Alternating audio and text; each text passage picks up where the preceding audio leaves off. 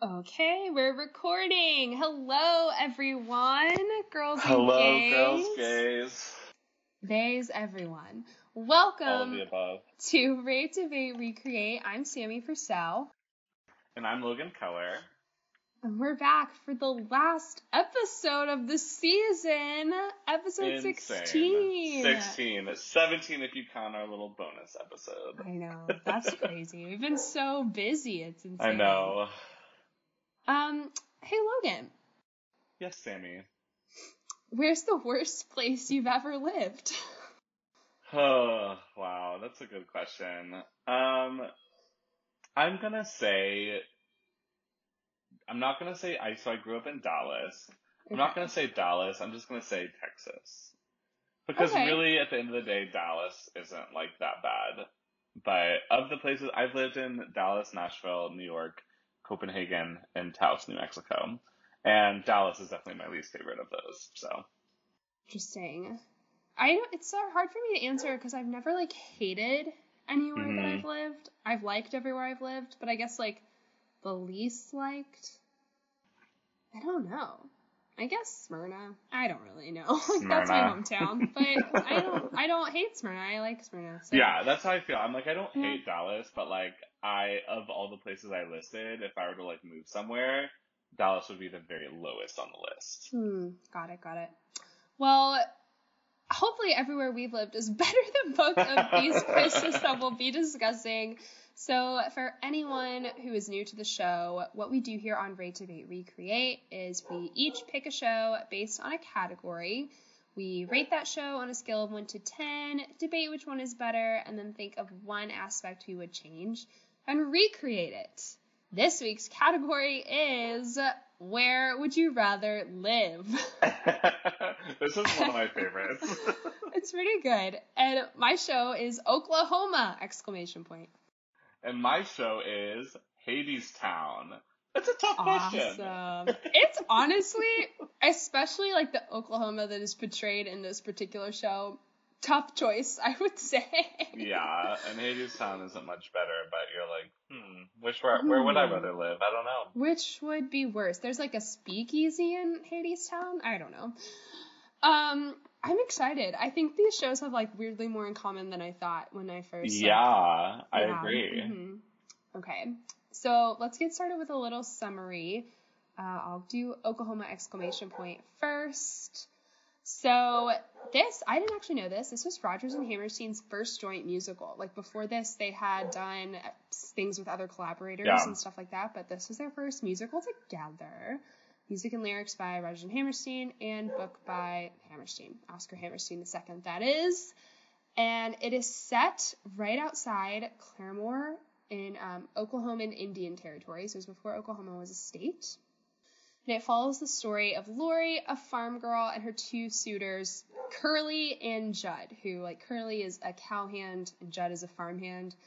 I'm not really sure what the difference between those two things is, but we're gonna go with it. I'm assuming, like, cowhands rope cows, farmhands work on the farm, right? yeah, Okay, cool. that's actually pretty right. Yeah.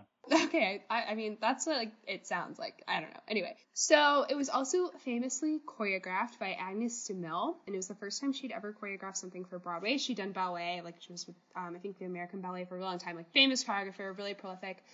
And she choreographed like dozens of other musicals after this. So like Carousel, Brigadoon, Gentlemen Prefer Blondes, 110 in the Shade, just like a ton of other shit. And this is also where we get the famous Dream Ballet. Um, so there's a Dream Ballet in Oklahoma towards the end of the first act, and that is like a staple, I feel like, of musical theater now. There are a ton of Dream Ballets. The musical itself is set in 1906. We open with a cowhand named Curly, famously singing "Oh What a Beautiful Morning." We meet Aunt Eller mm-hmm. and Lori, her niece. I'm also gonna go kind of deep on this because I think it's like re- relevant to what I'm gonna discuss later. So Okay, I'm gonna cool. go kind of in depth. So again, we meet Aunt Eller and Lori, her niece. Curly and Lori are like sort of flirty, but like he's kind of negging her, she's kind of negging him back. Like they're a little bit adversarial as well. Curly asks Lori to go to the box social, which is like this dance, but also the girls have to make picnic lunches and the boys get to bid on the picnic lunches. The whole thing. She says, No, you've waited too long. They have like kind of a little spat. He tells her he's like gotten up like a whole carriage for her and sings Surrey with a fringe on top, and she kind of makes fun of him for it. So then, even though he was telling the truth, he'd like already rented a carriage. He's like, "Oh, never mind, I was just making it up," and they like have a little fight. Later, Judd, who works on the farm, also asks Laurie to the dance. He's kind of a menacing guy, like he's a little scary, he keeps to himself, he's a little quiet, but she accepts. So Wikipedia says at this point she accepts to spite Curly, which I think is true, but I also think there's more to it, and we'll get into that. Next, we meet Will Parker, who's just gotten back from Kansas City. Um, he's in love with a woman named Ado Annie, and her father says, Well, you need $50 if you want to marry her. That's like $1,400 today. And Will says, Well, I got $50, but I spent it all on presents for Annie and you. And her dad's like, Well, no dice, sorry. Meanwhile, Ado Annie has been spending a lot of time with this guy named Ali Hakim, who's like this traveling salesman while Will's been away. And she tells Laurie, like, I'm in love with both of them. I just can't say no. It's a song she sings. And that trio functions as sort of like the comedic side group for the length of the show. After singing a duet, people will say we're in love. Curly is sort of hurt that Laurie has refused to go to the dance with him, but she's gonna go with Judd. He's like kind of upset about it. So he goes to Judd's house and he sings a song where he's basically like, Wouldn't it be awesome if you were dead? Like, wouldn't that be cool if you just killed yourself? That would be so cool, right? Which we'll talk about.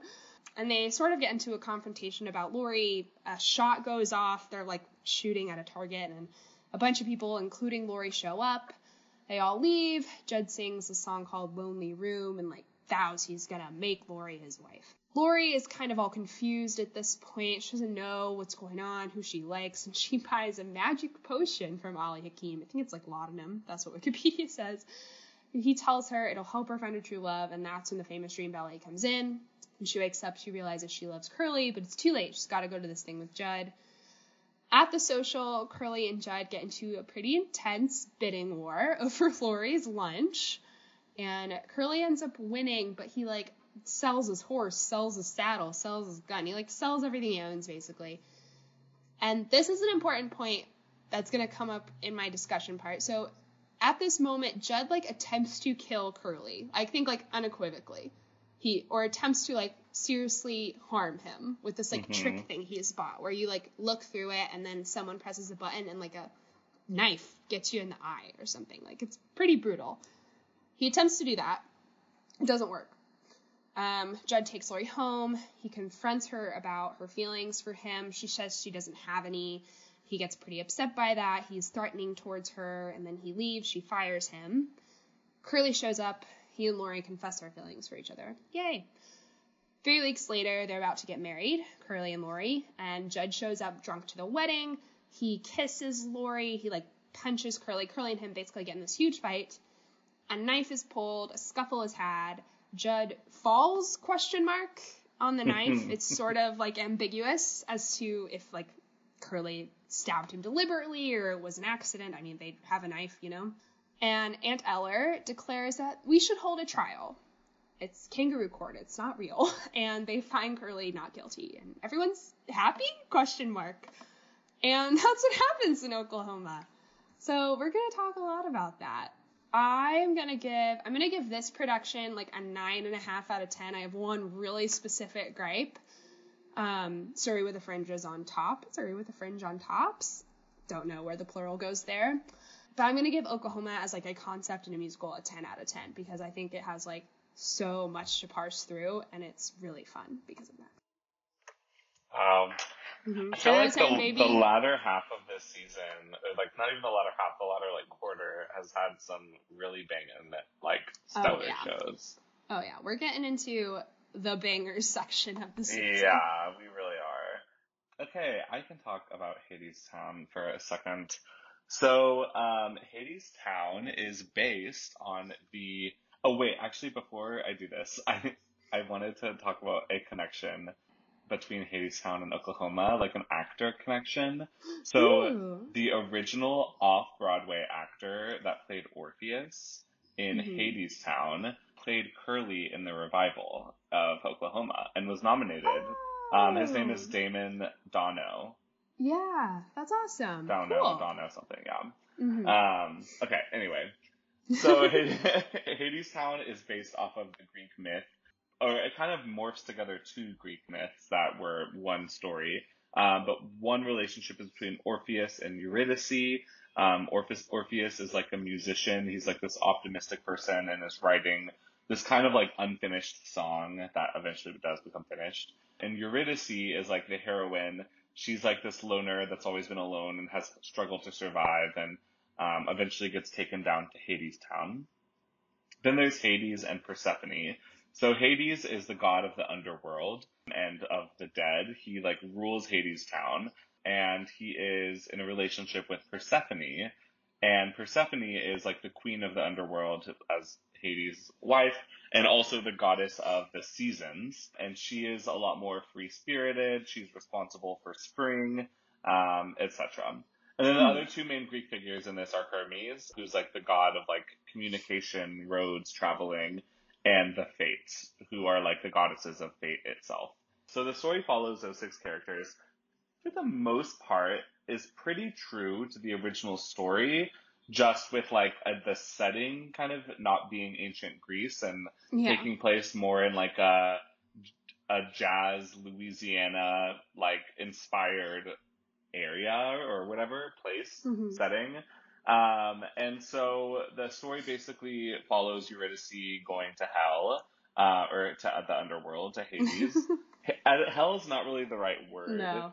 Um, hell is so based, I feel like, in Judeo-Christian values, and that's not really what it is in The Hades. underworld. Yeah, the It's just- underworld.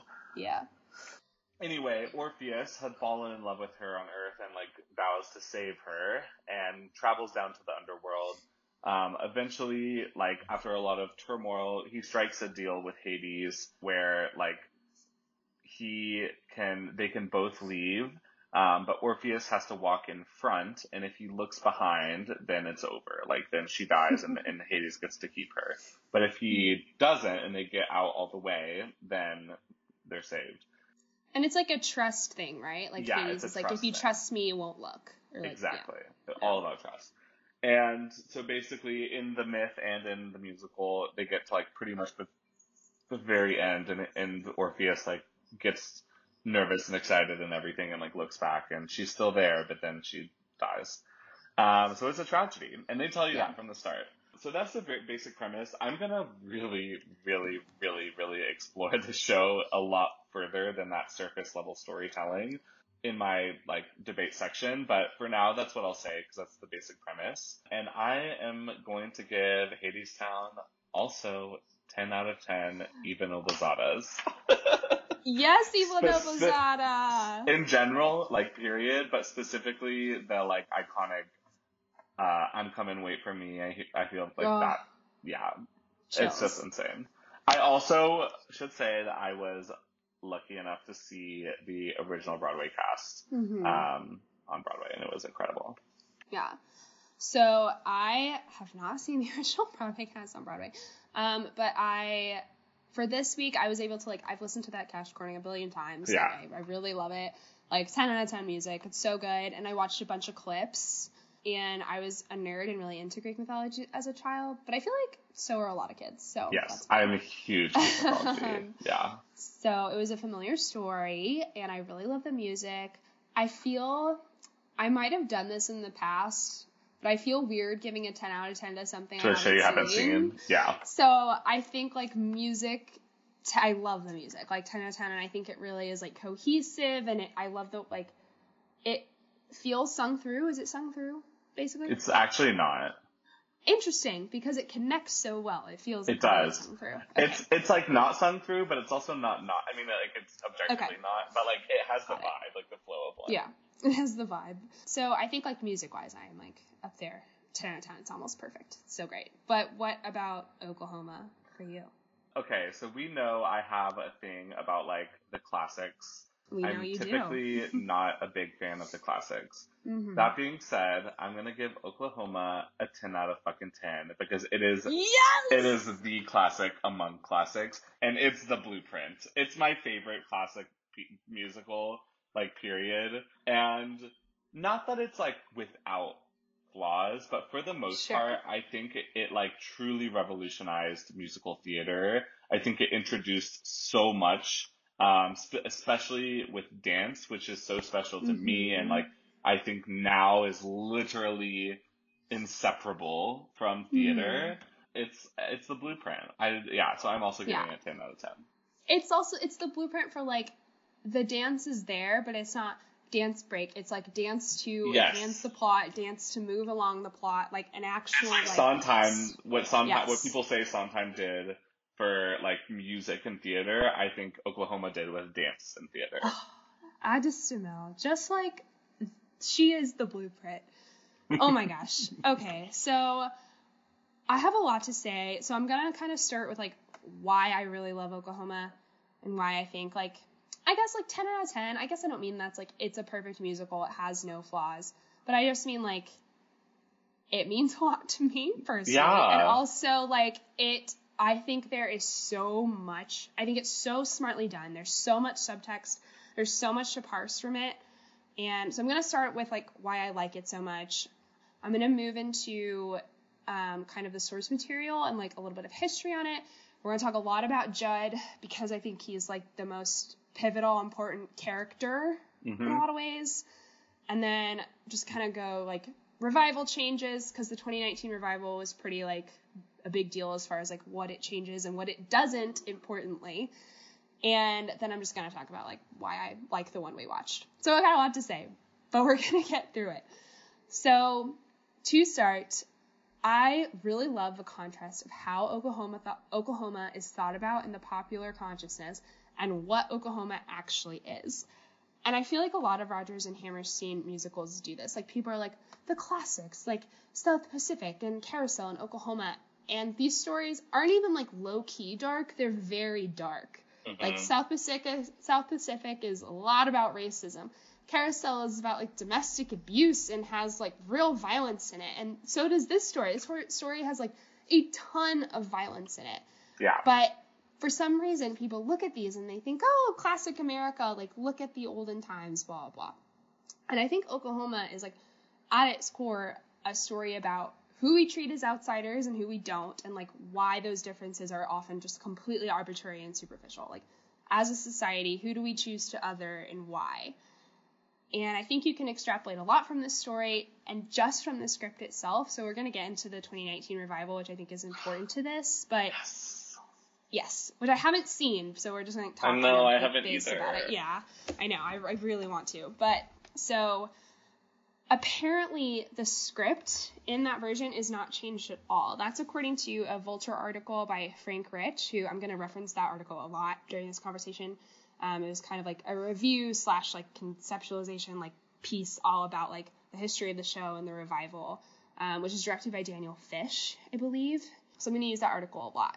But according to him, they do not change the script at all. There's like one kind of major thing they change. Instead of the murder being framed as like, hmm, maybe it's an accident. Whoops. Curly shoots Judd. Like it's very meditated. He does it. It's not an accident at all. And Judd's characterization is kind of like thrown for a loop a little bit, which we'll talk about. But that's not done through changing the script. That's done through like casting and direction and through just like acting choices. So that means like all that subtext is there. It's just a different interpretation based on what's already in the text, which I think is amazing. So I feel like Oklahoma has had a bit of a renaissance too since the survival came out. Like people are suddenly like, oh wait, there's a lot more going on here than I originally thought.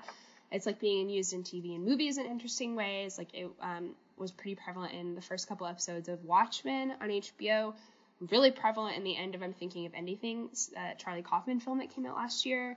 And this is a quote from that Frank Rich article, which again I'll be quoting a lot, but he says, the musical celebration of the Platonic ideal of great America was qualified by a brutal acknowledgement of how cruelly America can fall short, which I mm-hmm. think is really great and really true. And I just, it baffles me that people, I don't know if it's just because they, like, haven't seen it in a while and that's what they remember from when they were kids, or, like, they've never seen it and they just think Rodgers and Hammerstein, The Sound of Music, or Cinderella, or, like, some of their more, I guess, sanitized shows. I don't know, but I don't know. It's weird. So, to get into the history of this a little bit, So this is again pulled from that article. So Oklahoma source material is a play from 1931 called Green Grow the Lilacs. It's by Lynn Riggs, who grew up in Oklahoma. He was born in about 1899, and his mother was one eighth Cherokee. His mother died when he was fairly young, and his father sort of rejected him. He was also gay, so he felt like a bit of an outsider his whole life and kind of spent like life on the outskirts, which I think is important to like know and think about, and I think adds a new layer when it comes to Oklahoma being about like who we choose to other.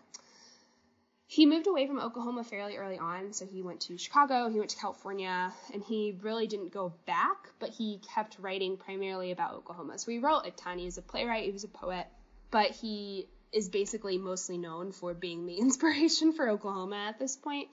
Um, and he said he kept writing about Oklahoma primarily because he knew people there and like it was easy to base things off of them. But he also has this quote, which I kind of want to read. It so happens that I mostly knew the dark ones, the unprivileged ones, the ones with the most desolate fields, the most dismal skies, and so it isn't surprising that my plays concern themselves with poor farmers, forlorn wives, tortured youth, plow hands, peddlers, criminals, slaves, with all the range of folk victimized by brutality, ignorance, superstition, and dread, Will it sound like an affectation? It most, sure, it most surely is not if I say that I wanted to give a voice and a dignified existence to people who found themselves most pitiably without a voice when there is so much to be cried out against. Which kind of makes me want to cry. It's really sweet. Wait, that's who's that? Lynn Riggs said that.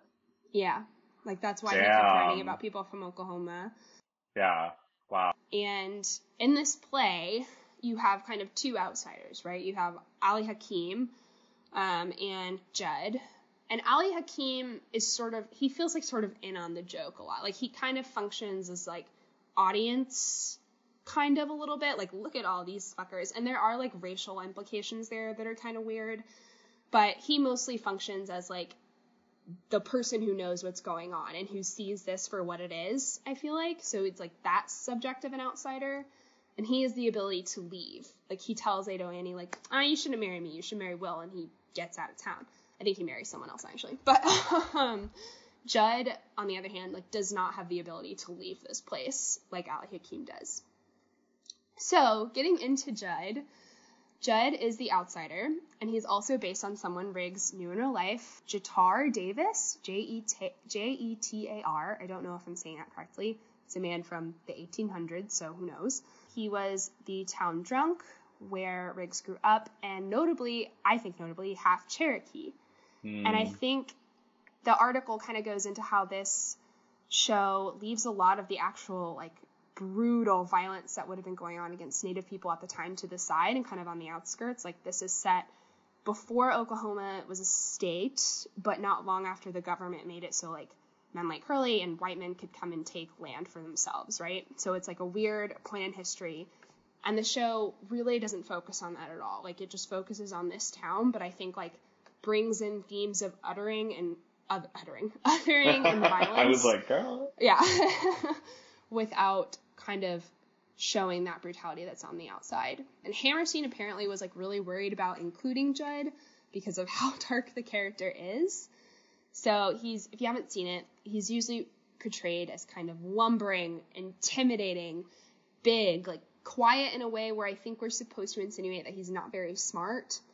And he talks a lot about how he like hates Oklahomans. They've never treated him right, etc. And he's very dismissive of some of their issues. At one point, he laughs about a fire that killed some people and how stupid they were, and like he's very dismissive of these people because they're dismissive of him. Mm-hmm. He has girly pictures up in his room. He also represents like sort of a strange like almost like taboo sexual impulse as well. And because of all that, Hammerstein was like really worried. he was like, this feels like a little too heavy for like people who are coming to the theater to see a musical. So to humanize Judd, he gave him two songs. So we got Poor Judd is Dead, which is the duet between Curly and Judd, where Curly is like, hey, wouldn't it be great if you just like hung yourself? And Lonely Room. So in that Vulture article, Frank Rich talks a lot about kind of the cliche casting of Judd of Judd and how he's always sort of been lumbering and scary. So it's easy to see why Laurie would pick Curly, but it's often hard to see why she would even be interested in the other choice in the first place. Yes. And how that's kind of like an issue for the show.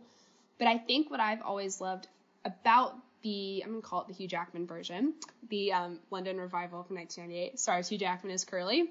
Love Hugh Jackman. Um, True.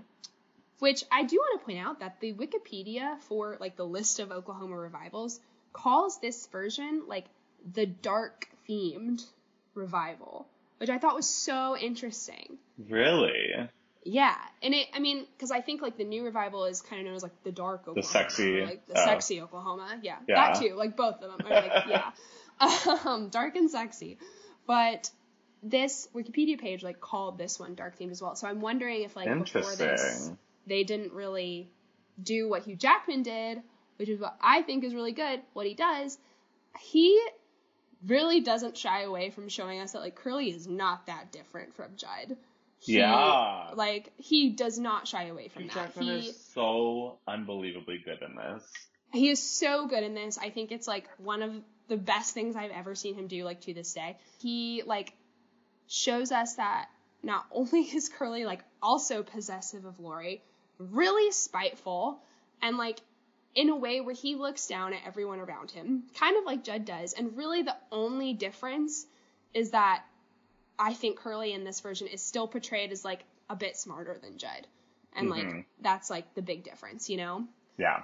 And Curly, again, I have to reiterate, in Poor Judd is Dead, Curly is like, oh, I'm really pissed that like Lori asked, or she said she would go Judd to the ball. Fuck that. Goes to Judd's house and like, you can read it as a joke. I don't. I don't know. And even if it is a joke, it's mean. He just, he sings a song where he's like, it would be so great if you just hung yourself because then all the people would come to your funeral and then they would talk good about you. Like everyone talks bad about you. It's like really manipulative. Manipulative. really manipulative. it's really mean and it's like spiteful in a way that I don't think Curly is often given the space to be in with an actor while at the same time having the charm and the like wit and the like warmth of Hugh Jackman. So you get both at the same time, right? You, you Yeah. get like, oh, this guy's hot. Like I totally get it. and then he does this and you're like, what the fuck is going on? But like both live in your head at the same time. So he's not just charming and like, oh, maybe he's making a mistake. And he's not just like acting like totally without empathy or any of those things. He like holds both in at, in his hands at the same time, and I think that's not something like I've ever really seen anyone do before with this character. Yeah. And like, I think that gives Judd, the actor who plays Judd, um, his name is Shuler Hensley, like the chance to shine because they do kind of do the standard casting of Judd of like as like an oaf of sorts. But I think the fact that he was so good at like holding both of these truths like allows this guy to shine in a weird way, which is really interesting. And I think that like Isn't Shuler Hensley from Atlanta? I have no idea. Is he? I think he is because th- there's the Shuler Hensley Awards, which is like the regional awards in Atlanta for musical theater. Wait a minute. Sorry, Hensley. I know, totally I'm off looking this up topic. right now. but I was Oh like, my wait, I think he is. Yes, he's Atlanta. Wow. Shuler? Oh, that's amazing. He grew up in Marietta. Damn. Sorry, I'm just learning this right now. Wow, his dad played football for Georgia Tech, and his mom was a ballerina. Wow. She was the founding director of the Georgia Ballet. Wow, sorry. He's an Atlanta icon. I should have known that. Um, Okay, so like I was saying, I just think that like Hugh not shying away from the darker aspects of that character paired with the standard casting makes it like a much more confusing watch, which I think is a good thing. Like I think you're drawn in by Curly, but you're also like that dude fucking sucks. And also Judd is scary, but I think the actress who plays Lori, her name is Josefina Gabrielle, is really I don't know. I can't figure out if I think she's really good at this or I think I've just seen this so many times and it's like shot up close that I'm noticing like subtleties in Mhm. what she's doing. But I think she's like a bit intrigued by him sexually in like a weird way. By And I think yeah.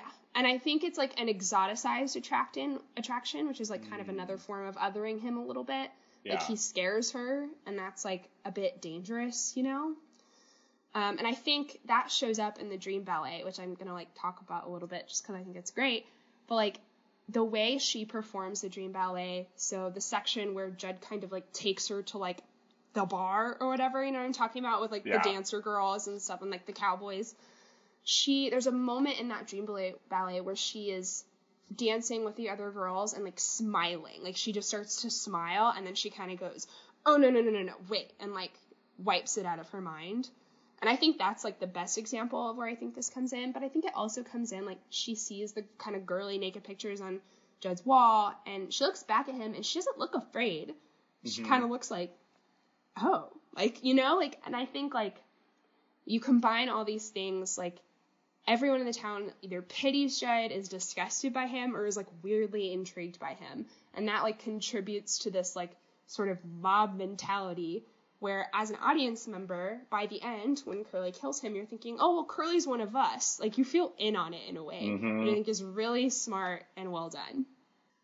Okay, so that's kind of my main thoughts on Judd, and now I kind of want to go into the revival changes which focus, I think, mostly on Judd, which is why I talked about him a lot.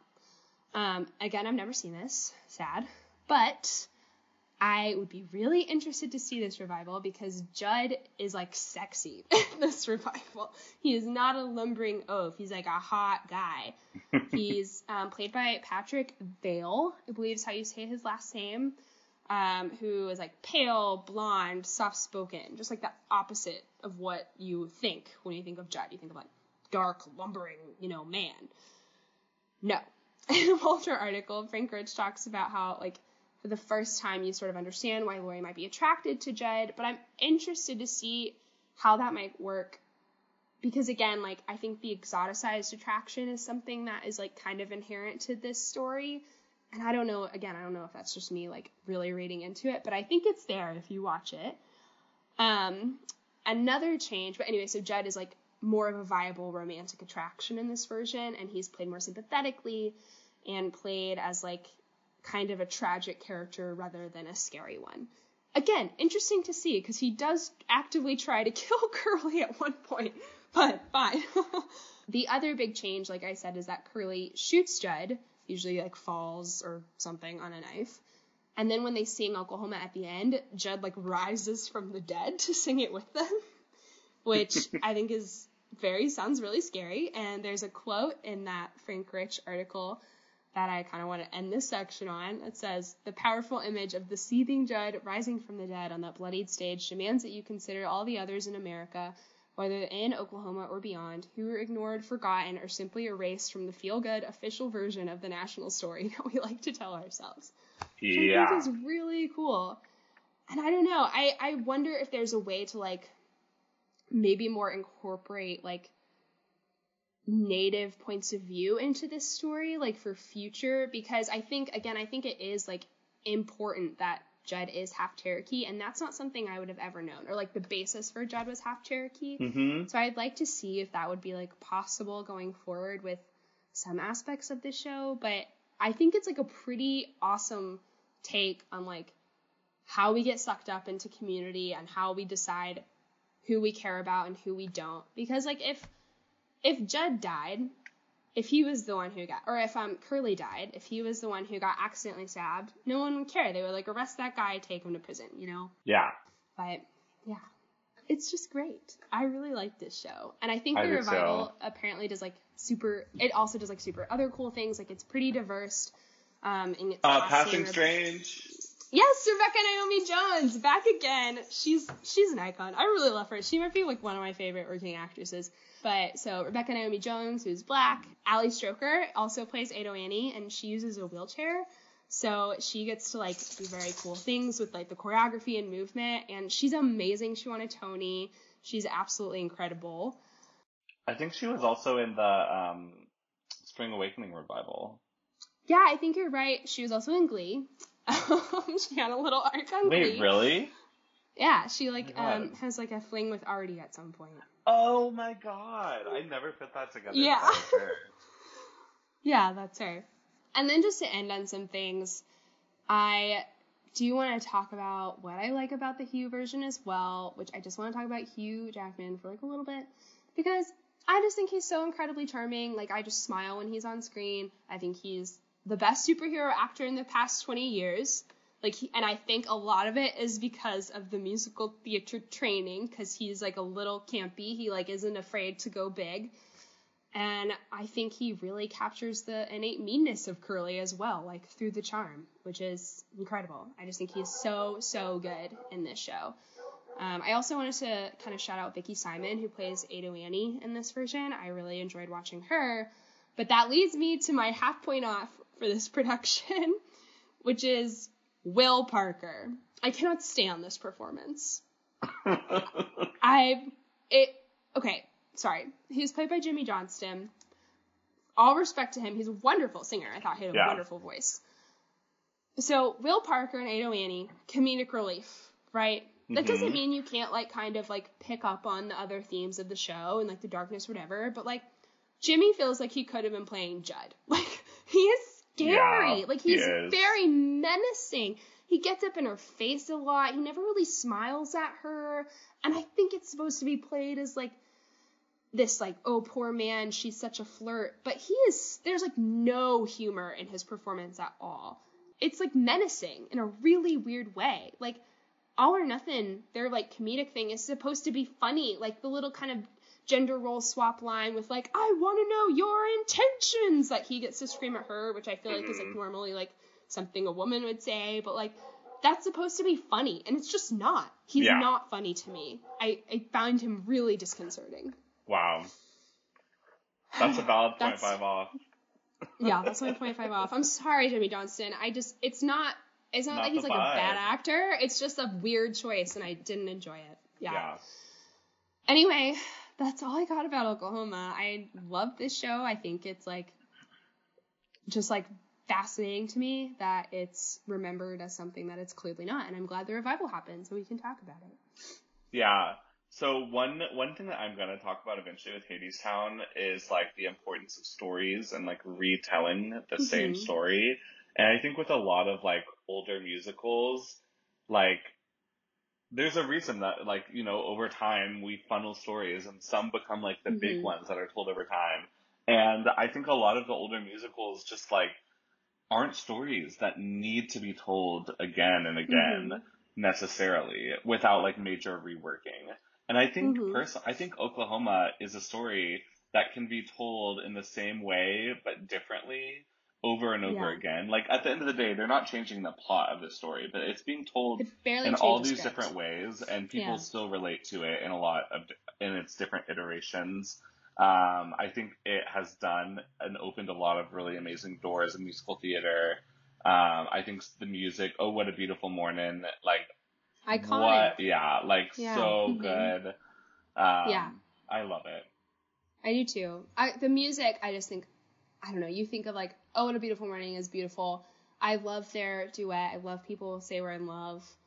Um, but then like Lonely Room, I can't believe it like wasn't in the movie. I don't think it's in the movie because again, like they've people like get freaked out by Judd. Yeah. So they like kind of sanitize it and like don't like give him as much time as like he deserves. And I think he is like such an integral intricate character and like so integral to like this whole story.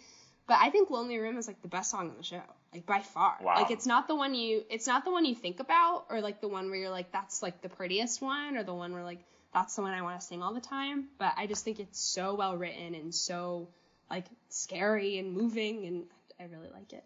But Damn.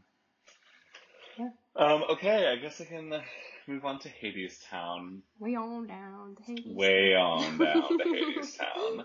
Um, okay, I Patrick s- Page. Literally. Um, Woo! before I get too deep, one thing, well, first, one thing I just a fun trivia kind of thing about the show that I think is amazing is it was literally worked on. Anaïs Mitchell started this in 2006. Um, Wow. and like first performed it in like her local theater in Vermont in 2007. Like it has had so much work and growth over the years, and I think it shows. I think it's an extremely polished, polished show. Um, but another thing is, is that in 2010 there was a concept album for the show, and Orpheus was voiced by Justin Vernon, aka Bon Iver. oh my gosh. Persephone, that makes sense. I know. And then Persephone Mhm. was voiced by um, Ani DiFranco. God. so I just thought that was really cool. Yeah. Okay.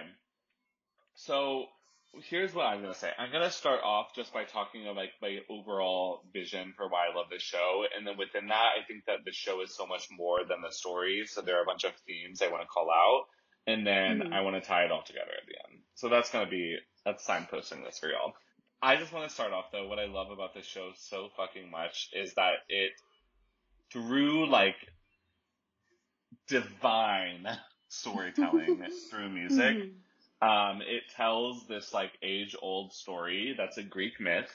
For the most part, doesn't really change it much, but at the same time, completely modernizes it for our world and touches on some like incredibly important and contemporary issues like climate change, labor, politics, so many, so many different things. And I think that this show is the pulse of the motherfucking people. Like, I think that this show Yeah. will will be remembered as such. Um, I think a lot of pieces of art are remembered as like helping people get through times, and I think some pieces of art are, are like developing like a collective consciousness, and I think that this Mhm. falls into that category. Wow. I really, I really do. So, okay, some of the themes that are super prevalent in this show, climate change, I think is, is like one of the really, really big ones. And I don't think it's an accident that the like out of touch, like devil god basically is like the one responsible for pri- climate change. A, that he is like, is exploiting all of these people, promising them the safety net and not providing it for him to Mhm. increase his own well-being. And also on top of that, like he is the one that is most responsible and other people don't have any control over that. Like the people up Mhm. on earth that are dealing with all these ramifications and all the like human effects of starvation and, you know, these terrible things, like they Mhm. have absolutely no ability to make a change because he has so much power in this. So that's like a a pretty real allegory, I think. Yeah. Um, so what I, I- one thing I want to talk with alongside climate change is labor, because I think those two things go really hand in hand in this show. So I love the concept of the underworld of like what we see as hell. I love that being presented as a factory. Specifically as a factory that has something to do with like, it's not super explicit, but I, I've always took it to be like something with like oil and like mining. yeah, they look like coal miners. Yeah, it's kind, of, like Yeah. mining. Um, and the labor politics of this all are like so deeply ingrained. Like hell is literally just like a factory where people don't have rights. So there's a lot of like individualism versus collectivism that goes on. And to Mhm. Orpheus, where I think he comes in, is I think he is like the voice of collectivism and of socialism. Spoiler alert, everyone, I'm going to argue that this whole show is basically just like about socialism and like why socialism should exist, period. This is like me Um, talking about dancing. yes. But continue. yeah. exactly that. Um, so Orpheus, I think, represents like the, the need and want for the collective and like comes down to hell and like literally organizes these fucking workers. His, his song does that. It like kind of wakes them up. They're in this like trance like state that they're woken up from. And he says some like, some of the things Orpheus says just like give me chills and how like simple but like profound they are um, in in his like song that he's writing throughout the show that is kind of repeated. There's this line um, where he's, he says, "If no one takes too much, there will always be enough," and I think that is like literally what the concept of socialism is. It's like equitable and equitable distribution and ownership of resources. There's another one that he says to the the workers where it's he says, "Let the world we dream about be the one we live in now." Like all these ideals of what society could be. Like we have, we are the, now is the ones. now is the ones that make it happen. No future. No. Yeah. um, so yeah, I, I think that it's so cool that um, he is is that. There's also this whole element of othering um, in Hades Mhm. Town, where Hades, again the big like greedy individual, is wanting to other like it's like a, it's not even like a specific people. It's just like it's it's like othering everything else. Like when there's a song, uh, it's like "Why We Build the Wall," um, which Mhm. again another "Build the Wall" song. I feel like this is like the third time on the podcast we've had them. I know. Wasn't this again? You said this again, was no, started yeah. So this one, though, much so- like Shrek the Musical, Yeah. the, this "Build the Wall" Wow. song was written much before um, Trump. But this one's interesting Yeah. because it it actually didn't like really play on big stages until after Trump. So it did take on like another meaning, Hmm. I think. Yeah, unlike Shrek, which came out in like 2007. yeah. um, Famously. but yeah, it's it's this whole concept of like like brainwashing people and and letting go of their individuality for the sake of safety. and doing that, like their whole purpose of all this mining is to build this wall to keep them safe, to keep out the enemy. But like the whole time, you don't know what they're building a wall from. It's just like Yeah. they're doing it. That's where to me Eurydice comes in. So Eurydice is like a very I think she represents like individualism. Um and Orpheus is Mhm. like the collectivism to her individualism. And I think for her, her individualism isn't like a selfish thing as much as it is like a a needs and means to survival. Um and I think Yeah. a lot of this shows that too. Like it's it talks it it shows us what fear of like not surviving and fear of like needing a safety net, like what that can lead us to do. In this case, Eurydice literally selling her soul to Hades Mhm. just to get safety and like Yeah. basic freedoms. And again, I think it's this like myth with like capitalism being, you know, th- something that provides us with the lifestyle that we have, whatever, all this stuff Mhm. when the reality is is I think a lot of us are stripped of our creative expression and freedom and individual liberties because Mhm. of our like the way that we exist in labor and in the workplace and Capitalism. capitalism yeah so yeah, I, I just think that the way this show interweaves climate change, like labor politics, actual politics, like all of these things is so genius. And it's done without much changing of the original story. Which takes me to, Mhm. I want to talk about the original story and it's Greek mythology. So I'm also a huge Greek mythology fanboy. I like literally Yes. Read it all. I had so many books of like all the different. I had a myths. huge book.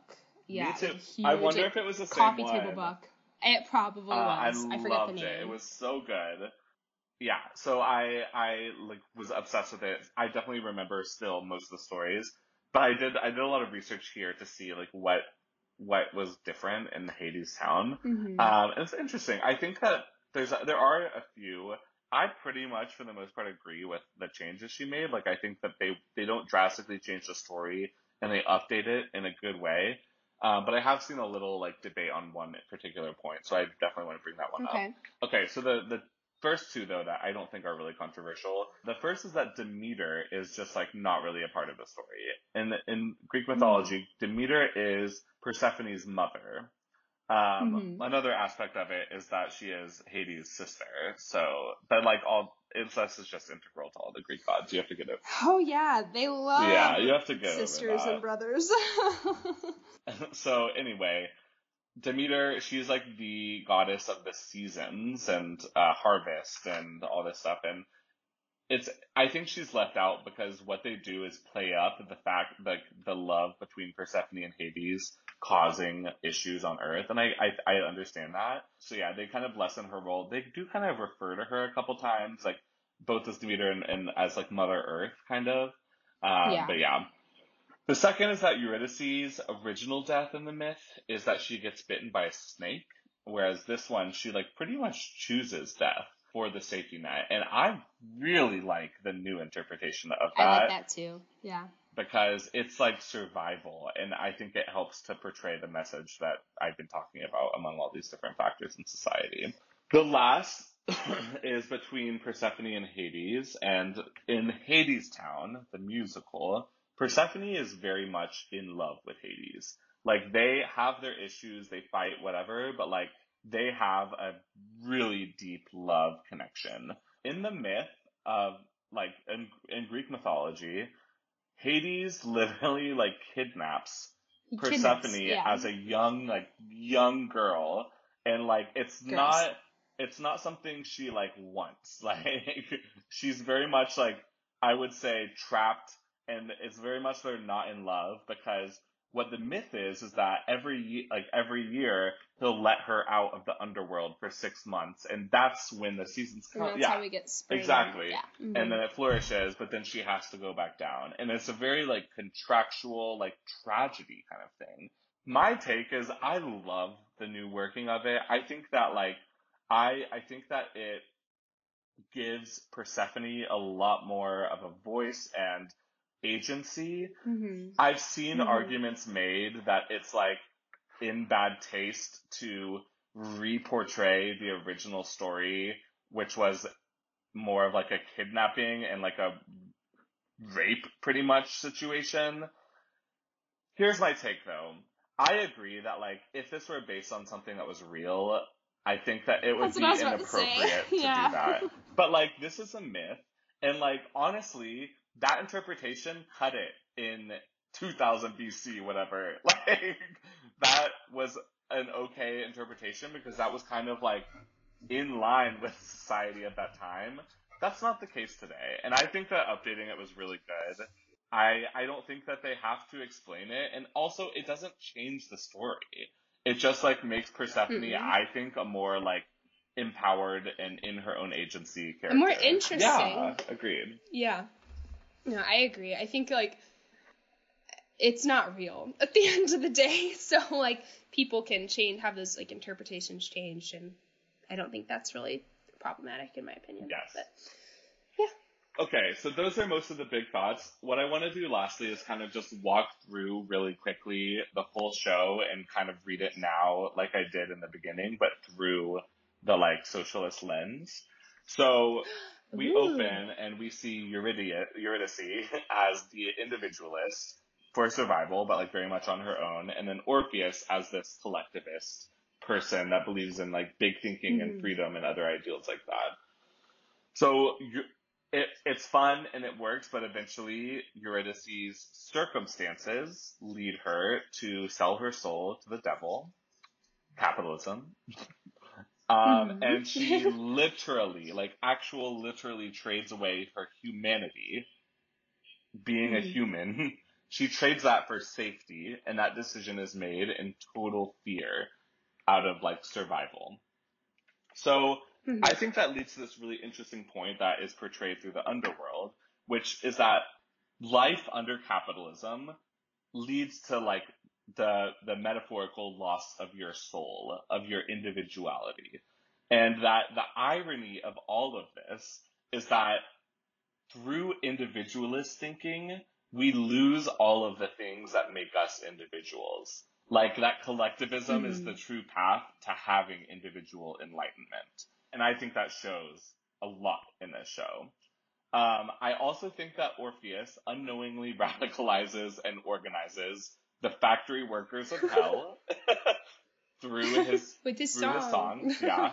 and once they awaken, they like start to like organize and and bow to seize the means of production of what, of what they're doing for building this wall to keep them safe. Like they realize they're literally like being kept alive by scraps. They're not happy. They're not meaningful. They're losing their own individual identity. And ultimately, like Orpheus fails and dooms Eurydice to an afterlife in, in this underworld. But to Yeah. me, it's still implied that some sort of social revolution occurred because of the events that took place in this story. Like, Mhm. it's both a bleak and a hopeful ending to me. And I love that. I live in the gray area and I love that. I love the gray area. my favorite thing. That to me is what the story really is, is about socialism. Maybe I'm reading too much into it, but like I, it feels really clear to me. so. Especially with the imagery and Right? stuff, like the coal miner, like, yeah, I don't think you're reading uh-huh. too far And into then it. especially one thing I want to talk about to end this all is the ending, which I love. So at the end, basically it's like a whole cyclical thing. Like he comes back up and and starts like singing a song and it basically like starts again at the very beginning of the show. It Mhm. reminded me a lot of Once on This Island, another fave of mine, where at the Mhm. end it starts all over and the, and it kind of like moves to this meta level like okay, now that you've seen this story audience member, like this is the importance of storytelling in the first place. Um, and I think that Mhm. Hadestown has a vibe from that. And what I take from Hadestown that I kind of alluded to when I talked about Oklahoma is that myths and like these old stories should be retold.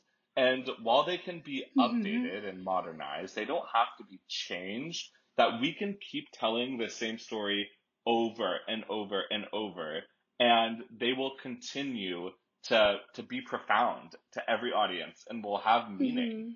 And I think that the re- like what really drives that home for me is at the beginning when Hermes like straight up says, "This is a tragic tale," and I Yeah. still was left with so much hope, like at, in the show that like maybe it won't happen, maybe Orpheus will save her. Like you you know the end, and you Mhm. still think that it might be something, and Yeah. and then they tell the story again and you know how it's going to end and despite that you still continue telling the story and i think that's really beautiful again i think it like moves to this meta point about the purpose of theater and storytelling and art and connection and how integral that is to our humanity so period yes love this That's show love it Done. That's beautiful. Wow. Yeah. I think we picked two goodies yeah this i'm happy we ended Feel good these. about it. I know, me too. Instead of like shows we hate or something. um, so uh, let's move on to recreate. Let's do it. Mine will be fairly short. okay So as I said up front, Oklahoma is like having a real moment right now. I don't know if you watched Watchmen or I'm thinking of ending things, but didn't so I feel like it's been in the collective consciousness in a way that I think like musicals are doing a little more in general. Like a bunch of Sondheim stuff was in um Marriage Story, you know? So Mhm. it's happening. Go to the theater, it's great. But there's a pandemic, so it's okay if you can't. Um, and it's really expensive. So um but I think the inclusion in important works is like kind of a part of the re, re like considering Oklahoma that I talked about as well. And they've been in, been including songs that are symbolic of some larger theme in the movie or TV show, as well as like a larger theme in the um, show itself. Mhm. So in Watchmen, they use the song "Poor Judd is Dead," and I guess spoiler alert for Watchmen, but they use it at a point. Um, the police officer who ends up being a white supremacist is named Judd, and at the beginning of the series, he's like found hanging from a tree, and "Poor Judd is Dead" like plays over the thing.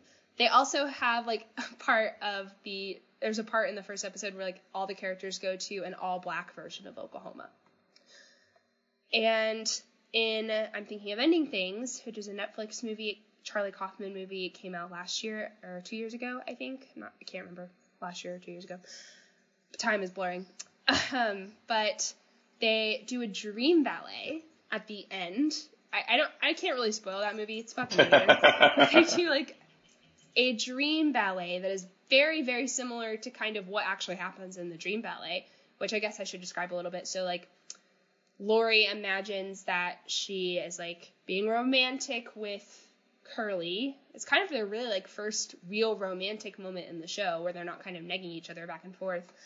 And then Judd kind of comes and like steals her away. It's implied that he rapes her and kind of takes her down a dark path. And then Curly and Judd fight, and I believe Judd ends up killing Curly. And that's what happens. And the dream ballet sequence in I'm Thinking of Ending Things kind of follows that same narrative, but just with like three people. Um, and at the end, if I'm thinking of any things, Jesse Plemons stands up in front of a room of people and sings Lonely Room. So, I don't know how to explain that to you. You gotta watch it, it's weird. um, um, so, for my recreate, I'm kind of gonna go a little weird, but I was thinking like, whether it's a musical that the public conception of will greatly change, kind of, and I don't know if like people in the 1950s were like, wow, Oklahoma is about othering, or they thought it was happy. But I think like Oklahoma as a collective consciousness thing for us has been like, yay, Oklahoma! And that conception of it is changing. Or a musical that I think will have staying power. And I've gathered some that I think fit Okay. both of those, some that I think hit one of those, etc.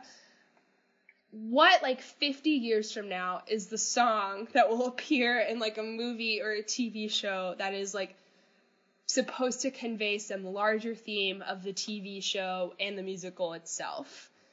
If that makes Mhm. sense. Does that make Yeah. sense? Like, what's the song that we'll use for these musicals that I Okay. have?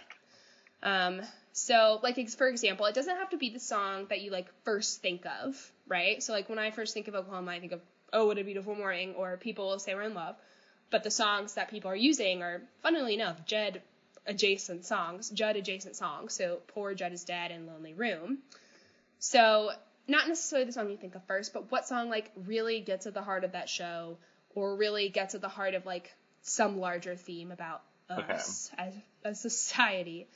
Um, so again, I've gathered some musicals, either ones that I think like will have maybe like a turning point in how we think of them, or that have staying power, or both, whatever. And I've picked my picks for these, and then I want you to pick yours. Okay. Can can I? But you have to say Yeah, I was gonna first. say I need to do mine first because yours is probably Yeah. gonna influence me. Yeah. Okay. So, the first musical we've got is Wicked. So, what is the song from Wicked that you think like 50 years from now they might use to portray something? For good. Okay, I picked Wonderful. Oh, interesting. yeah, this is kind of hard for me because I, I think I gravitate towards things that sound more classical because I think of like, um, and again, like like I said, like something from The King and I was in Promising Young Woman, which I think was like used to great effect and like, so for some reason I go like more like traditional sounding I think for these, but whatever. Um, Chicago.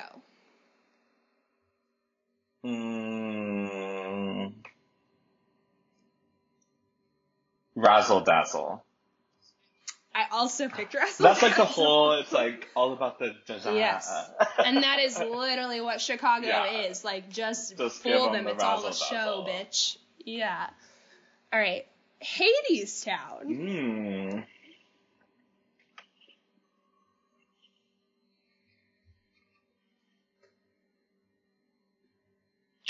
Honestly, when the chips are down. Ooh, interesting. Ooh, I, I had a hard time with this. I wanted to go with like a Patrick Page joint because I love his voice so much and I can like see Yeah. it in my head, like them wanting to use that voice over. Yeah. Yeah, which is one of the songs I picked. I had like "Hey Little Songbird" or "Why We Build the Wall." Like I could just Yeah. see it, you know. Next, we've got "Ragtime," Your daddy's son. Which I don't think we've done. That's what I picked. Yeah, period. Boots the house down. of course. Um, "Spring Awakening." Um, oh, I'm torn between two. I'm torn between The Dark I Know Well and Song of Hmm. Purple Summer. Ooh, I picked "Blue Wind," but just "Blue Wind." Mm. Not "I Don't Do Sadness." Okay. Yeah. I don't know. That one's always like more wistful to me. Yeah. And I can see it like, m- you know, over like memories or flashbacks or something. Okay, Hamilton. Damn. Um, this was hard for me, and then it wasn't. okay, I need to look at, like, there's so many songs from Hamilton. I'm just gonna look at it really quick. I know it's fucking long. Honestly, Yorktown. that, the, the true Act 1 closer in my mind. My goodness. Okay, I said history has its eyes on you. Okay, I think that's a better But answer this one was kind of hard. I like Yorktown. I like Yorktown. Um, The Light in the Piazza. Um, a musical I love. We should do that one. But I'm gonna be honest. I really only can think of the light in the piazza. that's the song I picked. but like, cause it's so like it's so beautiful and like I don't know, you could see it like playing over something. And then last but not least, um, Shrek. mm, that's just wow. for you. Just for me. Mm-hmm. Um. I mean, you know how I feel about the song. We're Freak gonna Flag. reconceptualize. I picked Freak Flag. I was gonna say Freak Flag or Who I'd Be. Um, but Oh, Freak Flag, I think, is the one. We're gonna reconceptualize Shrek in the cultural consciousness. Just wait. I'm, yeah, it's. I think we already have. okay, that's the end of mine. Um, yeah. Love. Okay, so um, for mine, okay, so as I mentioned, I love Greek mythology so much, so I really wanted to do something with that. And another thing, I really wanted to uh, play on like something, a trend that I think is popular right now, which I did recently for a recent episode. I can't remember which one. Maybe Come From Away, the one where I did the Mhm. Betsy Ross Yes. musical. No, it was um, it was um. Oh my god, I forget. It wasn't Come From Away. Yeah. was, though. whatever. Um, the thing that I want to talk about, or the thing that I think is popular, is like shows about historical figures or stories, but told to modern or like unexpected music. Yeah. Um, so my recreate, I'm gonna just propose three Greek stories that I think should be made into musicals. Um, and then what style of music they should be in with some like artist inspiration. Wow, that's great. Okay, so Greek Greek person number one, Greek mythology person number one, um, who is a, my personal favorite Greek goddess, um, or anyone, which is Artemis. I've always been an Artemis Yes, fan. So Love Artemis her. is the goddess of the hunt, of wilderness, of animals, of the moon, and of young girls. Um, and she Mhm. is Apollo's twin. So my concept for this is I want a fucking Latina Artemis, bitch. so the vibe of the music would be kind of like Tejano, like uh late 90s, early 2000s vibes of of Latin music. Selena vibes. Yes, so the the, the um, Mhm. inspiration would be Selena, Elvis Crespo, Gloria Estefan, and Celia Cruz. So that's going to be the Artemis musical. The next is I want to do something with Demeter, which I think would be really cool to do some kind of tie-in with Hadestown or like A double feature. a nod or something like that. Yeah, or just Mhm. let um, Amber Gray play Persephone again because I want to see that Yeah. again and forever. Um, so Demeter is the goddess of grain, agriculture, harvest, and nourishment. Um, and I I would want the vibe of this show to be very like neo soul. Um, and I would like the it's like the inspiration to be like Erykah Badu, Lauryn Hill, SZA, Jill Scott, Jazmine Sullivan, and to have like a really earthy, flowy, like neo soul vibe. Awesome. And then the last, so since um Hadestown, I mean, I, I think there's an argument to be made around who's the main like character or couple in the show. Um, the Tonys saw it as Eurydice and Orpheus as the leads, and Mhm. um, Hades and Persephone as the supporting. I don't know if I'm on board with that, but that's another story. But because this one technically you could say is about like a hero in Orpheus and it is not a god, I was like another Greek hero that we could do a musical to. And I decided on Daedal- Daedalus, um, who is like an architect, craftsman dude. He built Uh-huh. he built the labyrinth for um, Mhm. uh, what's his name, King Minos, um, that like imprisoned the Minotaur. The Minotaur. I built. I built the labyrinth in Really? project in fifth Oh grade. my yeah, it was bad. I used like clay and stuff.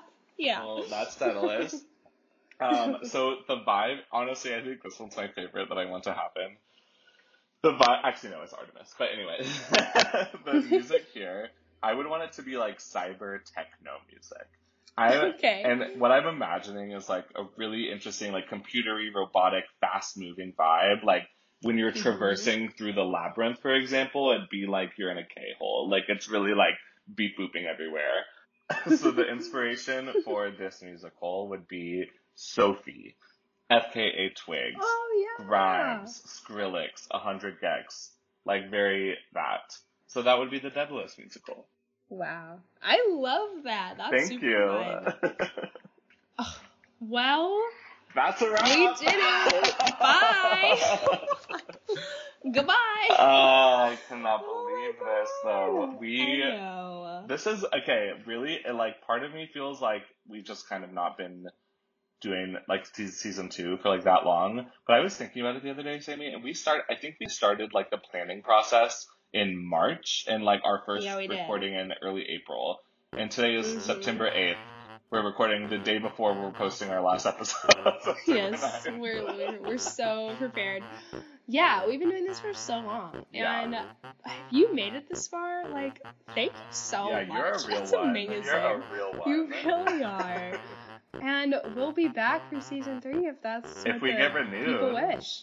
Yeah, I Fingers know. I'm crossed. like, we've only talked about 64 musicals. There's at least a hundred something. There are so many musicals. Yeah. Um, Ra- we haven't talked about Ragtime or The Light in the Ratatouille. Or Ratatouille, the musical. or, I don't know. Um, There's one musical we, we specifically like agreed to do on season three, and I don't remember what it is. But like from one of our I'll social media accounts. I said that we would. okay. It's once. Okay. Well, we'll back. Yes. Oh, yeah. 'Cause we did an. Not once the musical. yeah. Yeah. We'll do once. I can. I can. I can do once. Okay. Well, guys. I mean, thanks. Thank Follow you. us We love on- you. Send us any Yeah. suggestions that you want to hear for um, musicals on season three. We it, like literally will add every single suggestion to our draft list, and like Mhm. also if we get one with a lot of votes, that might just be a shoe in. Yeah. I don't know if we're gonna do a You know- fan chosen at this season, this next season though.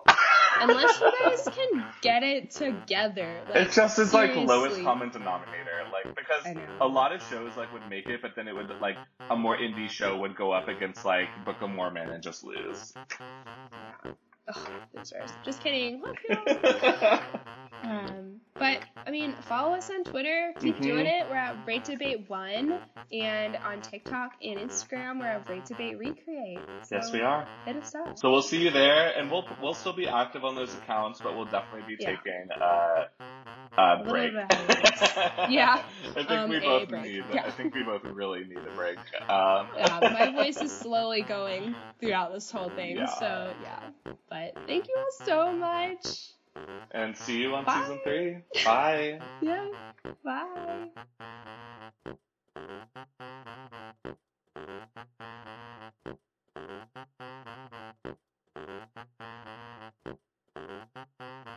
Red